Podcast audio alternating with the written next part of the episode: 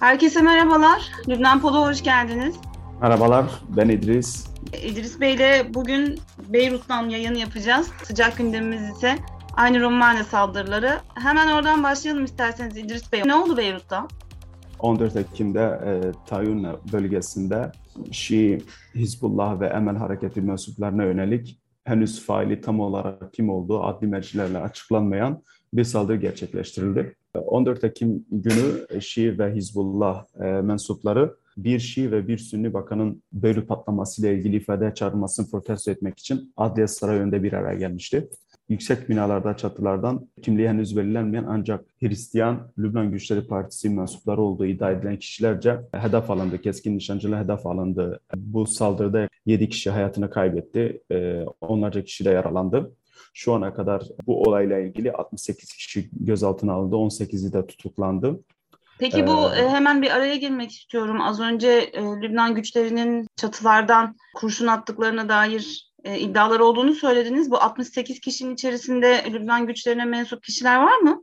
Bununla ilgili adı mercilerde henüz herhangi bir yazılı açıklama gelmedi. En son dün bir update bilgisi, güncel bilgi geldi. Bunlar 68 kişi oldu. 18'inin de tutuklandığı belirtildi. Bu kişilerin hangi partilere mensup olduğu belirtilmedi. Ancak bu açıklamadan hemen sonra Lübnan Askeri Mahkemesi olayda parmağı olduğu düşünülen Lübnan Güçleri Partisi lideri Semir Caca'yı da yarın için ifade vermeye çağırdı. O yüzden faillerden birinin Semir Cacı olduğu iddia ediliyor.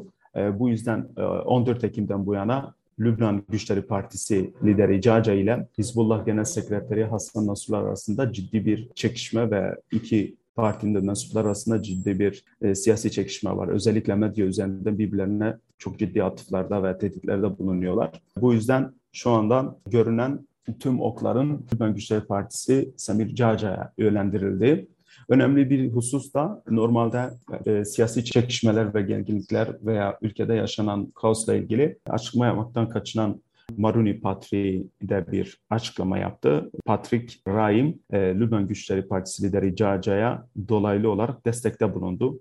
Kendi bölgesini koruyan, kendi haysiyetini koruyan bir insanın saldırıya maruz kalmasına izin vermeyeceğiz şeklinde e, bir açıklama yaptı. Bu yüzden çarşamba günü önemli bir gün. Jaja'nın mahkemeye gidip ifade verip vermeyeceği henüz belli değil. Ancak kendisi daha önce bir açıklama yapmıştı. Ben e, ifade verirsem Hizbullah lideri Nasrullah'ın da mahkemede ifade vermesi gerekiyor şeklinde bir açıklaması olmuştu. Şu anda durum genel hatlarıyla bu şekilde. Her iki Ama kendisi mahkemeye gidecek sonuçta değil mi?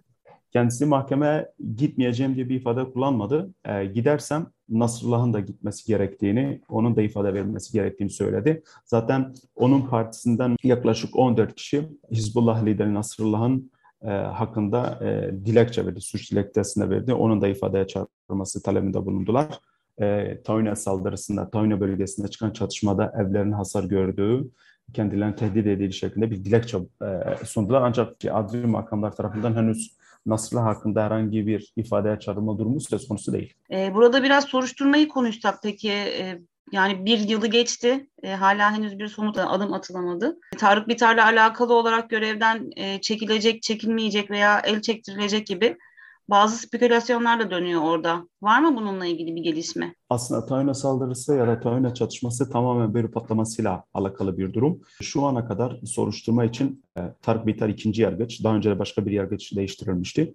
Görevden alınması için özellikle Şiiler tarafından e, ciddi girişimler söz konusu ancak 15 Ekim'de Adalet Bakanı e, Tarık Bitar'ın istediği kişiyi bölük patlamasıyla ilgili olarak sorguya çağırabileceği, ifadeye çağırabileceği desteğinde bulunmuştu. O yüzden Tarık Bitar'ın şu andan görevden alınması gibi bir durum söz konusu değil. Aksine Toyuna saldırılarından sonra kendisine yönelik özellikle halk nezdinde tabanda e, Hristiyanlar arasında özellikle ciddi bir e, destek var. Çünkü kendisi de Hristiyan bir isim. Ancak Tarık Bittar'ın ifade çağırdığı kişiler şu ana kadar hiçbir şekilde hazır bulunmadı. Hatta patlamadan bu yana hiçbir üst düzey yetkili ifadeye gitmedi. Soruşturması yapılamadı. İfadeye gitmediğinden dolayı da tüm soruşturmalar ertelendi. Bunların en bariz örneği de eski e, Lübnan e, Başbakanı Hasan Diab kendisi iki defa ifadeye çağrıldı, hazır bulunmadı ve Cuma günü üçüncü defa ifadeye çağrılması gerekiyor. Bu yüzden aslında tabloya baktığınız zaman olayın baş faili gösterilen dönemin eski bakanları ya da mevcut milletvekilleri hiçbirinin ifadeye gitmedi. O yüzden patlamayla ilgili henüz e, her, herhangi bir somut adım, patlamanın e, nereye varacağı, faillerin kim olduğu, kimlerin yargılanacağı konusunda herhangi bir gelişme maalesef söz konusu değil. O yüzden Adalet Bakanlığı Tarık Bitar'la yeniden bir toplantı yapıp artık e, soruşturmanın bir neticeye varması talebinde bulundu. Ancak kimse ifadeye gelmediğinden dolayı soruşturmanın ilerlenmesi de sağlanamıyor. Çünkü sürekli bir şekilde soruşturmalar e, erteleniyor. Ben biraz şunu da merak ediyorum aslında. E, Tarık Bitar görevine çok ciddi bir şekilde başladı esasen. Şu anda e, popüler bir desteği de var. E, ama ilk soruşturmalarda mesela e, Hasan Diyab'ın sorgulanmış olması onunla ilgili çok ciddi şüpheler uyandırmıştı. E, şu anda mesela mevcut desteğe sahip olmasının bu Tayyip'e saldırıları olduğunu söyleyebilir miyiz? Çünkü o dönem e, Hasan Diyab üzerinden yürütülen ve dört bakan üzerinden yürütülen iddialar biraz daha aslında popüler desteğini zayıflatmıştı Tarık Bitar'ın. Yani Tayyip'le soruşturmasıyla Bitar soruşturması arasında böyle bir denge gözetebilir miyiz? Doğrudur. Çok önemli bir tespit. Çünkü kendisi e, sürekli bir şekilde işi biraz daha alttan aldı, yavaştan aldı eleştirilerine maruz kalıyordu.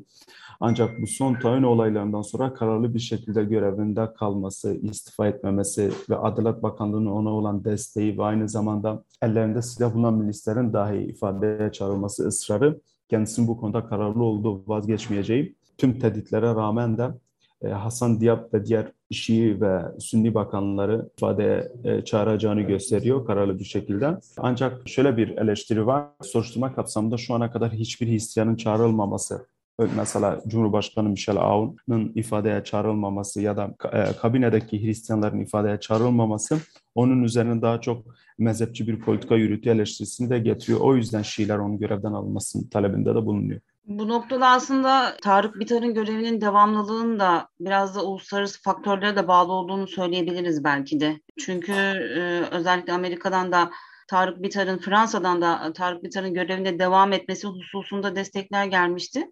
Bu belki biraz karşı tarafın elini güçlendiriyor ama e, önemli olan bir şekilde soruşturmanın soruşturmanın faillerinin kim olursa olsun bir şekilde e, ifadeye gelmesi herhalde zannedersem ama bu bir müddet daha e, devam etmeyecek. Yani bir müddet daha kimsenin soruşturmaya gelmesi beklenmiyor anladığım kadarıyla. Peki bu parlamento seçimleri nasıl etkiler? Çünkü Mayıs ayındaki parlamento seçimleri Mart'a alındı, 27 Mart'a alındı. Bununla ilgili de ciddi itirazlar var. Bununla ilgili ne söyleyebiliriz peki? Hocam şimdi normal e, şartlarda en son seçim e, Mayıs 2018'de yapılmıştı. 4 yıl aralıkla seçimlerin yapılması gerekiyor. Mayıs 2022'de yapılması bekleniyordu ancak meclis farklı gerekçelerle bunu biraz öne çekmek istedi. Ramazan ayının gelmesi dolayısıyla. E, Mart 2022'ye çekildi. Ancak Cumhurbaşkanı Michel Aoun partiler için ve seçmenler için bunun çok erken olduğunu, aynı zamanda diasporada oturanların kayıtlarının da mümkün olmayacağı eleştirisine bulunarak bu kararı veto edip tekrar meclise gönderdi. Meclis avının e, geri gönderdiği kararı gözden geçirmek için yeniden bir oturum e, yapacak. Ancak sizin de belirttiğiniz gibi seçimlere her yıl olduğu gibi e, Lübnan yine krizlere gebe bir şekilde giriyor. Bu sefer de e, Beyrut patlaması ve Beyrut patlamasının yapılamayan soruşturması ve bu soruşturmanın da tüm olaylar gibi olduğu gibi mezhepsel bir kimliğe bölünmesi. Yani tamamen kördüğüm haline gelmesi. E, bu yüzden e, yüksek ihtimalle seçimlere katılım oranı diğer seçimlerde olduğu gibi e, katılım oranının düşük olması bekleniyor. Çünkü halkın mezhep politikasıyla yaklaşan siyasi partiler oranlarca oldukça çok az. Hatta siyasi partilerin hiçbir vaadine inanmadıkları gibi siyasi partiler sadece kendisinin beslediği seçmenlerle ilgileniyor artık. Çünkü e, ülke çok ciddi kriz içerisinde. E, elektrik krizi var, enerji krizi var, ciddi bir devalüasyon var. E, para birimi dolar karşısında yüzde doksanlık bir e, kayıp yaşamış. Hiçbir umut vadeden bir bir kabine ya da bir siyasi parti, siyasi lider ortada yok. Değişen herhangi bir yüz yok.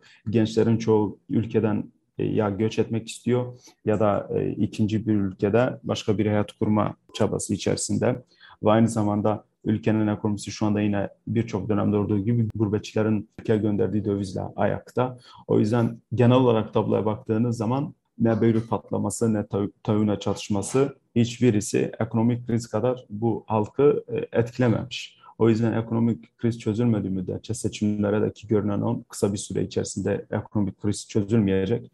Çok büyük bir vaatlerle bir e, seçim beklenmiyor açıkçası. Ve en azından siyasi partilerin çok büyük vaatleri şu anda söz konusu değil. Zaten muhtemelen bu biraz daha e, prestijin tazelenmesi anlamına gelecek seçimlerden çıkacak oy oranları.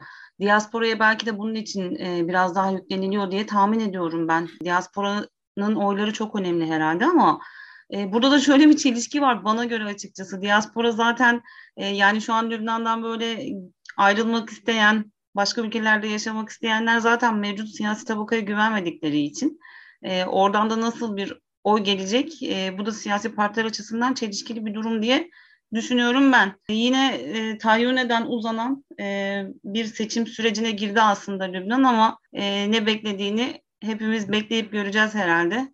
Şu an seçimle ilgili mesela herhangi bir sokak çalışması vesaireler var mı? O hava yavaş yavaş şey, solunmaya yani, başladı mı? Yok, seçim havası şu anda Beyrut'ta söz konusu değil. Çünkü dediğim gibi seçimden daha önemlisi e, halkın en önemli gündem maddesi ekonomi olduğundan dolayı bir de elektrik ikinci sırada yer aldığından dolayı şu anda Beyrut'ta bir seçim havası, seçim çalışması, seçim vaatleri, sokaklarda afişler ya da siyasi partilerin reklamları söz konusu değil. Çünkü seçimlerin yapılıp yapılmayacağı, seçimlerin tarihinde henüz belli olmamasından dolayı halk arasında ya da siyasiler arasında bir seçim havasının olduğunu söylemek pek mümkün değil. O zaman e, en yakın tarihli Mart'ı bekliyoruz diyelim. Aynen öyle.